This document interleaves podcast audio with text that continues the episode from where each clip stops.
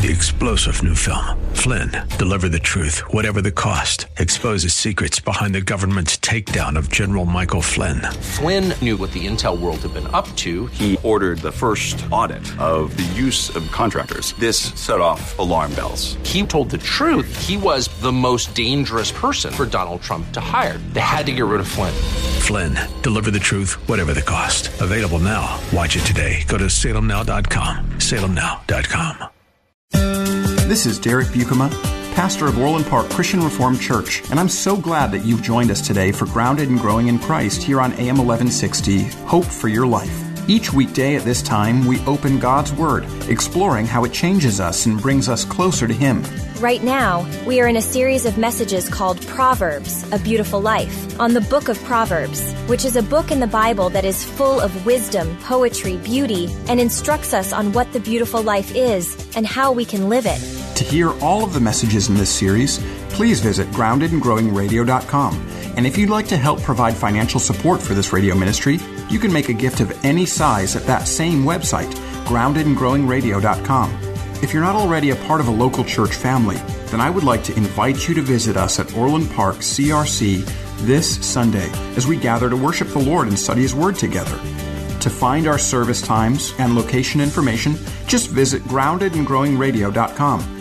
And now, let's open God's Word to see what He has for us today. Would you turn with me in your Bibles to Proverbs chapter 30? Proverbs chapter 30. Well, I'm going to be reading for us in your hearing all of Proverbs chapter 30. This is perhaps the most artistically beautiful chapter of the book of Proverbs. This is poetry that is extremely compelling. And all throughout, there is a device, a Hebrew poetic device, a parallelism using numbered sets that's probably just a little different to us because it's not the way that we do poetry in our language and our culture, but it is like building and, and intense and beautiful and glorious. Proverbs chapter 30. Let me read this for us. The words of Agur, son of Jakeh, the oracle. The man declares, I am weary, O God. I am weary, O God, and worn out. Surely I am too stupid to be a man. I have not the understanding of a man. I have not learned wisdom, nor I have knowledge of the Holy One. Who has ascended to heaven and come down? Who has gathered the wind in his fists? Who has wrapped up the waters in a garment? Who has established all the ends of the earth? What is his name? What is his son's name? Surely you know. Every word of God proves true. He is a shield to those who take refuge in him. Do not add to his words, lest he rebuke you and you be found a liar. Two things I ask of you deny them not to me before I die. Remove far from me falsehood and lying. Give me neither poverty nor riches. Feed me with the food that's needful for me, lest I be full and deny you and say, Who is the Lord? Or lest I be poor and steal and profane the name of my God. Do not slander a servant to his master, lest he curse you and you be held guilty. There are those who curse their fathers and do not bless their mothers. There are those who are clean in their own eyes, but are not washed of their filth. There are those, how lofty are their eyes, how high their eyelids lift. There are those whose teeth are swords, whose fangs are knives, to devour the poor from off the earth, the needy from among mankind. The leech has two daughters give and give. Three things that are never satisfied. Four never say enough. Sheol, the barren womb, the land never satisfied with water, and the fire that never says enough. The eye that mocks a father and scorns to obey a mother will be picked out by the ravens of the valley and eaten by the vultures.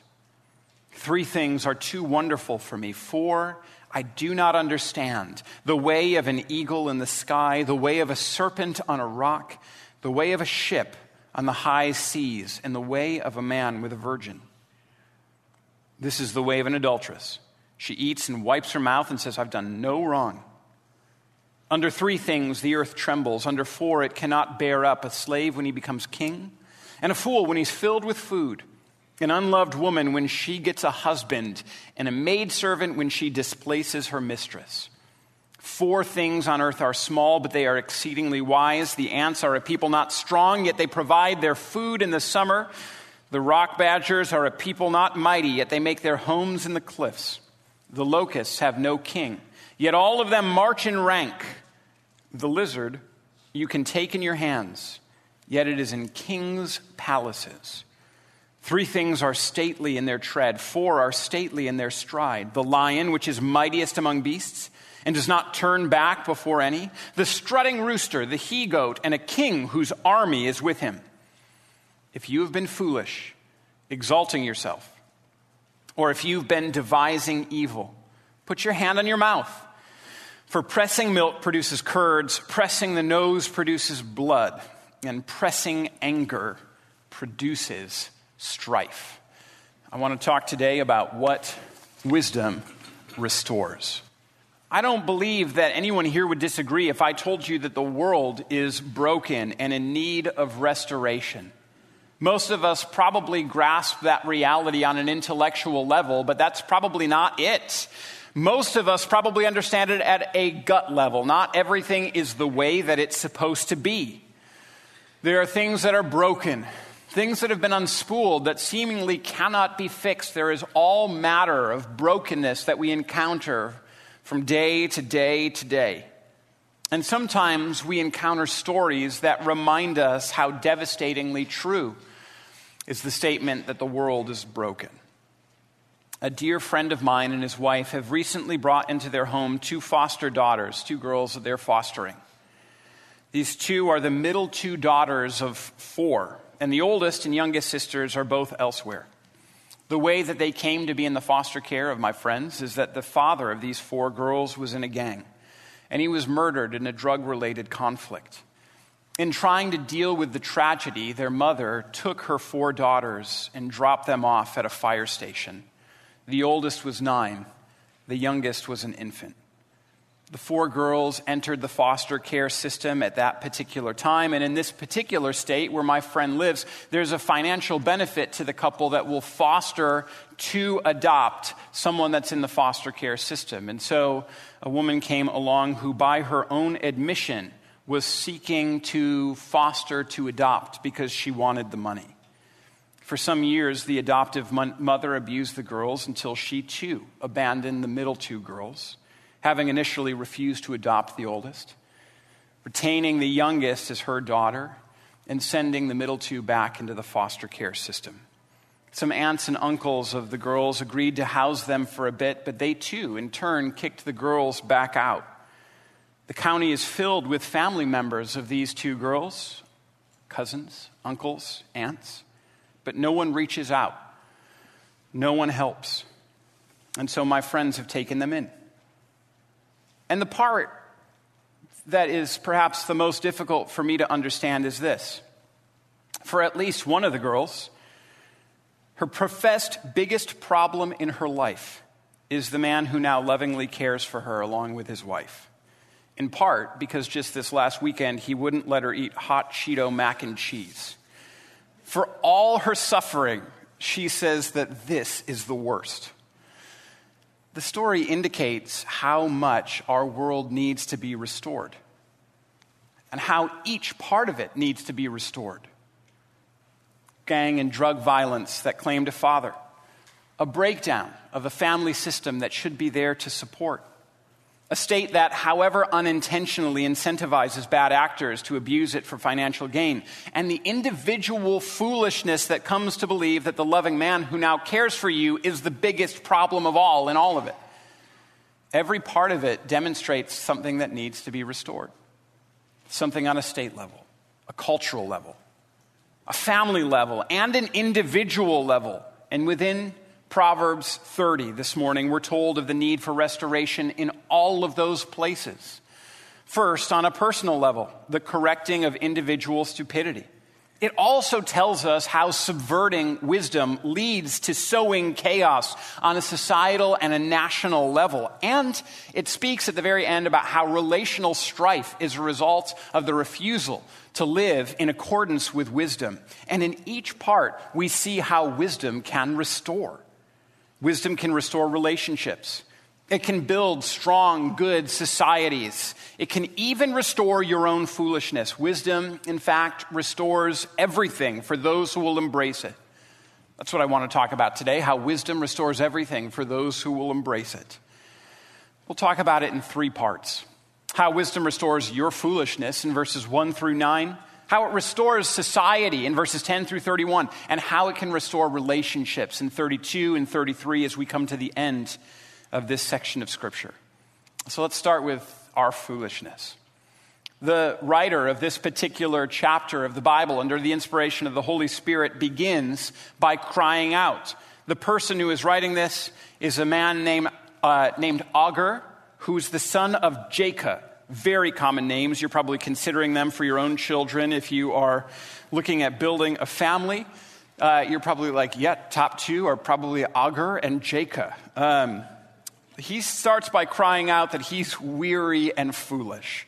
He doesn't possess understanding. He hasn't learned wisdom or knowledge of God. And in verse 4, he tells us what he most needs. He needs wisdom, but not just the sort of wisdom that any sage can offer to him. He needs a kind of wisdom that comes from God. And he notes that he does not know anybody who has gone up into heaven to find the wisdom that's contained there and brought it back down to him. But he says that that's what he needs. It's a wisdom not just that could be found in the earth, but a wisdom that comes from heaven. And after admitting that that's what he needs, he actually says a bunch of wise things. Now, this might surprise us at first because he starts the whole passage by saying that he is stupid, and he says that he has no understanding, and that he has not learned wisdom. He has no knowledge of the Holy One. Then he professes that he needs wisdom from heaven, and then he ends this whole first section by saying a whole heap of wise things. The first one is that every word of God proves true. And that's just a fact you can trust your life to God and His Word. You can stake your very existence upon the truth of what God has spoken. If God has said it, it is going to prove true. Even if all of the evidence at one particular time in your own mind is stacked up against the reliability of God's Word, God's Word is the one that's going to prevail. You've been listening to today's message from Pastor Derek Buikema to learn more about Orland Park Christian Reformed Church, listen to past programs, and to give a gift to support our work preaching the Bible on AM 1160 Hope for Your Life, visit us today at groundedandgrowingradio.com. And while you're there, please sign up to download your free copy of the ebook Answering Seven Hard Questions That Christians Ask.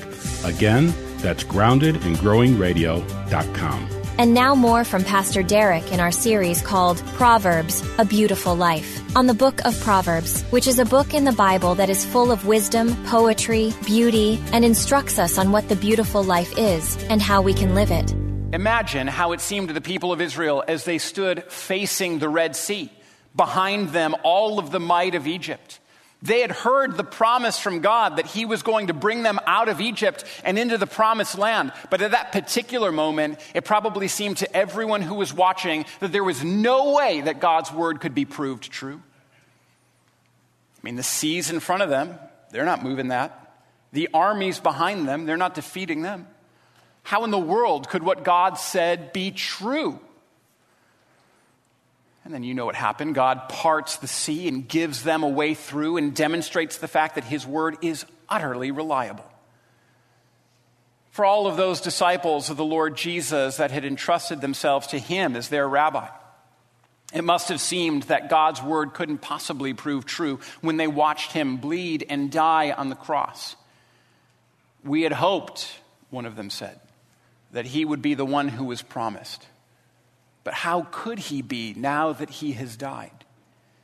And yet, on the third day, Jesus got up and walked out of the grave, proving again that every word of God is reliable and true, even if all of the evidence at one particular moment seems stacked against it. Stake your life on the things that God has said. There is nothing else worth entrusting yourself to but God.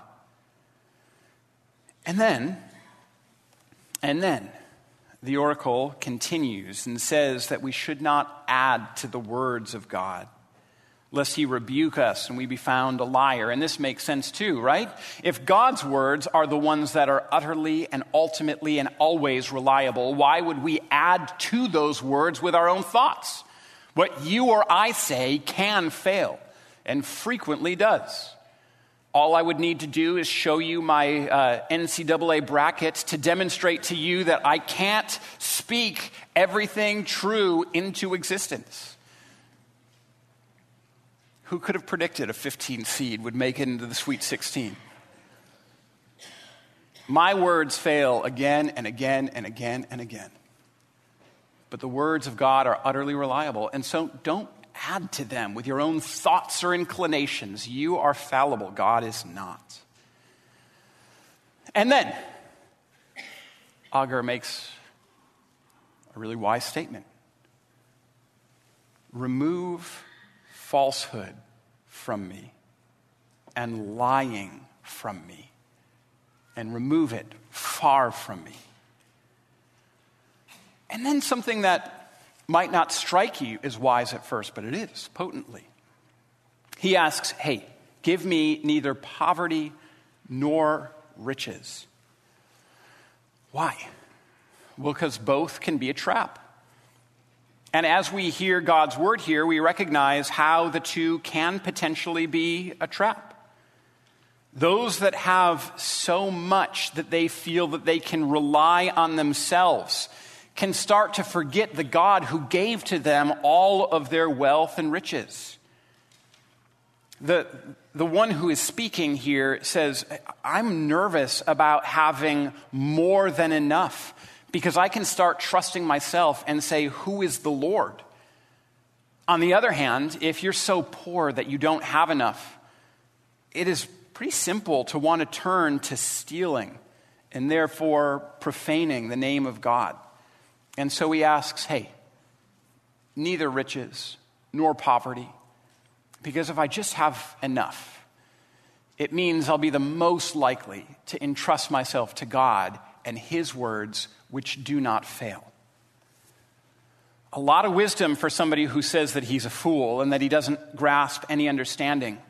And what Agur here reveals to us is what a wise man is. In Proverbs chapter 1 and Proverbs chapter 9, we hear the call of wisdom, indicating that those who realize their own stupidity are those who might be wise. Here is this oracle is spoken here from this man, he's demonstrating his own foolishness and lack of understanding. He also demonstrates in verse 5 that he fears the Lord, the fear of the Lord, which is the beginning of wisdom. And therefore, he shows us at the very beginning that he is the person who has the capacity to be wise, to make his home with wisdom. And already, wisdom's restorative work is beginning as he begins at the very start of this passage saying that he is without understanding and foolish, as he comes to the end of his part, we realize that divine wisdom has already given to him a great measure of wisdom and understanding, and the restoration is beginning. So wise is he becoming because of the wisdom of God, divine wisdom, that he can start speaking about society more broadly. And that's what takes us to the second part that wisdom can restore our society verse 10, he makes a, a, a, sort of one sentence parable and then he works into it. Do not slander a servant to his master. In verse 10, he says, Lest he curse you and you be held guilty. This is an oracle here protecting the vulnerable. The oracle protects the servant against the abuse of slander. He is seeking here to protect the servant because the servant is somebody without the high standing of the person that might be slandering him to a master, would have no recourse in court. The only response, therefore, from this servant would be to curse the one who has slandered him. And what Agur here suggests is that the Lord will judge the slanderer. And perhaps the Lord will even be the one to punch back against the slanderer. It's the first part of the restoration of the social order that wisdom can provide. You don't want social breakdown? Don't provoke those who are being governed.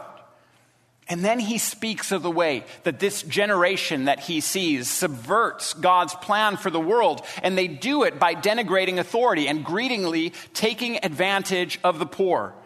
This generation curses their father and their mother, we're told in verse 11. They won't give thanks to God for the ones who gave them life. Now, this isn't to say that every parent has been equally excellent, that each parent is stellar without blemish or any such thing. It isn't to say that parents are always right or that parents are infallible. It's not to say that you should never criticize or point out when they've gone wrong or done wrong. It is to say that you should honor your parents. It's to say that you should not shun the gift of life given to you by the woman who bore and gave birth to you, the father who protected you, the parents who provided stability and structure and discipline. Bless God for your parents. And if your parents were the sort of self giving Christians that raised you to know Jesus and love the church, give thanks to God for them. Bless them. It is easy for you to blame your parents for all the difficulties that you face right now. They didn't challenge you enough, or they challenged you too much. They were stifling, or they were too distant. distant. It's easy to rage against those that establish the rules and set the discipline, all while thinking yourself clean in your own eyes. And Agur says, Yeah, I see a generation of people doing that. They won't bless their parents. They'll curse their dad. They'll forget to thank God for their mom. I don't want to be one of them. And so may God bless Rob Buikema. May God bless Danette Buikema. They'd be the first to tell you that they weren't perfect as parents, but they gave me life and a home. They taught me to know Jesus. They established faithful trajectories in my own life. May God bless them. If I were to fail to do that, I would demonstrate that I'm a part of a greedy, selfish generation. And yet, that is what so many people in this generation do cursing parents, clean in their own eyes, arrogant, lifting up their eyes, elevating their eyelids to look down on you and to shame you for failing to get what their generation understands. And when they open their mouths to decry this or that or the other thing, to elevate themselves and to demean those who aren't on their team, you'll see that their teeth are swords, that they intend to bite and devour, especially the poor and those who are in need. And you might hear this and be like, ah, yes, Agur's kids' generation were just like my kids' generation. You're like, it's amazing how it existed thousands of years before Jesus and then it jumped all the way to my kids' generation, probably never existing from any point between that generation and this one. And the reality is that we're all implicated in all of this. As he sees a generation that fails to honor parents and takes advantage of the poor, and as we can see that in generations that exist right now, wisdom dictates to us that this is something that is characteristic of generation after generation. We're all implicated here. Any of us who reject legitimate authority, who self justify, who talk down to others, who neglect those who are poor, who are greedy. And that's what follows here greed. There's all manner of talk about greed here. And the first personification of it is the leech. The leech attaches itself to somebody and takes and takes and takes, never satisfied, always parasitically drawing out blood from its host. And it speaks two things. It has two daughters give and give. It tells us that wisdom dictates that we avoid such people, those who will only take, never give, attach themselves like a leech, suck wealth or life from society rather than enriching it. Those who are all too happy to invite themselves over but never do the inviting in return. Those who pinch their own pennies but are happy to tell you how you might spend yours. Those who never have enough and it's always your fault and your responsibility. At some point, wisdom says you have to avoid. Such a person is greedy, like the leech. They will only ever say give, and they'll never be satisfied. More important, however, is that this section of Scripture reminds us to avoid being such a person. It's more blessed to give than to receive, yes, but it can also be harder. And so don't be like the leech, always parasitically taking, never giving. Avoid it. And then these numbered lists that make up the majority of this section of poetry begin in force. There are three things that are never satisfied, verse 15, four that never say enough. And so that's telling us that we're going to hear about four things that are never satisfied and never say enough in the context of this section of Scripture telling us all about greed. And it's Sheol, the barren womb, the land that's never satisfied with water, and the fire that never says enough. Here, what the poetry is telling us is that the place of the dead will always yearn to claim more lives and will never be satisfied with them. You've been listening to today's message from Pastor Derek Buikema. To learn more about Orland Park Christian Reformed Church, listen to past programs, and to give a gift to support our work preaching the Bible on AM 1160 Hope for Your Life, visit us today at groundedandgrowingradio.com. And while you're there, please sign up to download your free copy of the ebook Answering Seven Hard Questions That Christians Ask. Again, that's groundedandgrowingradio.com. This is Pastor Derek Buikema, and on behalf of Orland Park Christian Reformed Church, we want to thank you for your support and partnership in proclaiming the gospel here on AM 1160 Hope for Your Life. If you're looking for a local church to call home, Orland Park Christian Reformed Church welcomes you to worship with us this Sunday.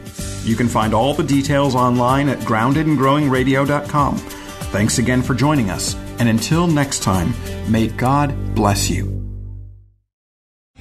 Three star general Michael J. Flynn, head of the Pentagon Intelligence Agency, knew all the government's dirty secrets. He was one of the most respected generals in the military. Flynn knew what the intel world had been up to, he understood its funding. He ordered the first audit of the use of contractors. This set off alarm bells.